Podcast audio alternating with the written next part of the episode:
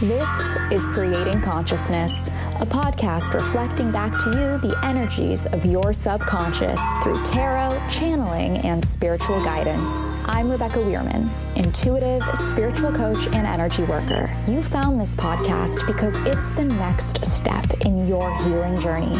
Together, we will explore the depths of your subconscious to awaken and welcome this consciousness.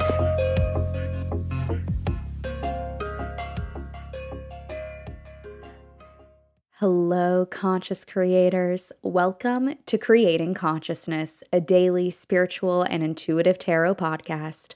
I'm your host and channel, Rebecca Weirman.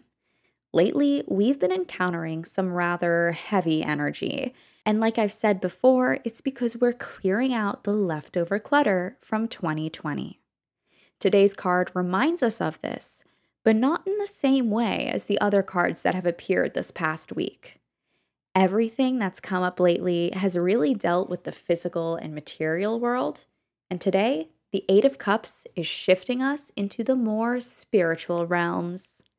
Traditionally, the Eight of Cups invites us to walk away for what we experiencing or for what we are longing for is beyond repair.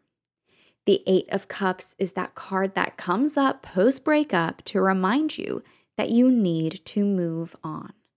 But in a more spiritual essence, the Eight of Cups is showing you where the healing is required. This is the lesson. Right now, we are holding on and are so attached to what we currently have because it's familiar.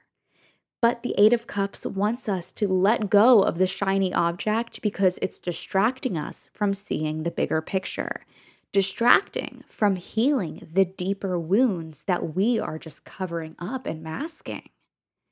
So often we want to hold on to things because they have provided us with value and resourcefulness.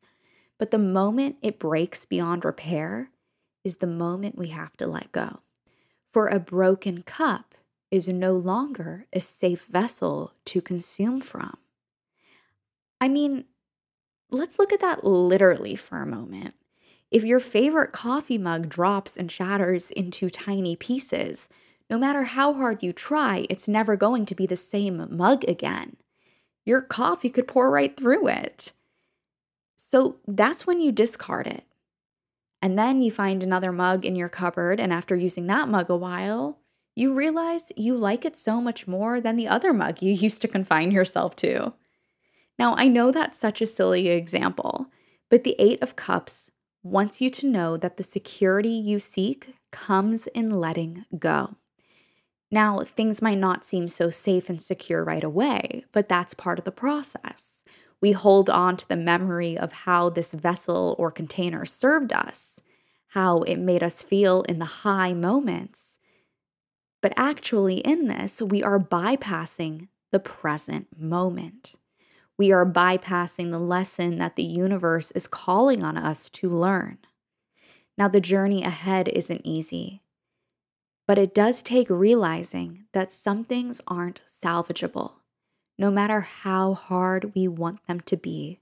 So, we have to practice non attachment.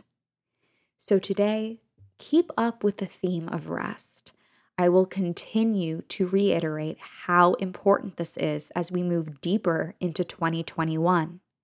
In readings I've done for myself, for others, and for the collective recently, this is a constant, reoccurring theme that needs to be listened to. And in resting, pay attention to what may no longer feel fulfilling and what you may need to leave behind as you emerge from your restful cocoon. Spirit keeps placing the word pollution into my awareness, so it's very important to note that what we are holding on to, what we know we need to let go of, is actually polluting our own environment. Now sit with that and dive deep into that to better understand it.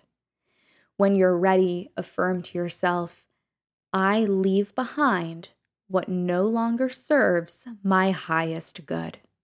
Let's say that again but together this time, twice. I leave behind what no longer serves my highest good. I leave behind what no longer serves my highest good. Repeat this often and trust these words. You beautiful souls, if today's episode has resonated with you, it would be an honor if you would please rate, review, and subscribe to this podcast wherever you're listening. Not only will you get new episodes downloaded to your device daily, you are also helping more spiritual beings find this daily medicine. And if you send me a screenshot of your review on Instagram at this consciousness, I have a little something for you. I'll be back tomorrow to check in and provide more divinely channeled wisdom from Spirit. Until then, conscious creators.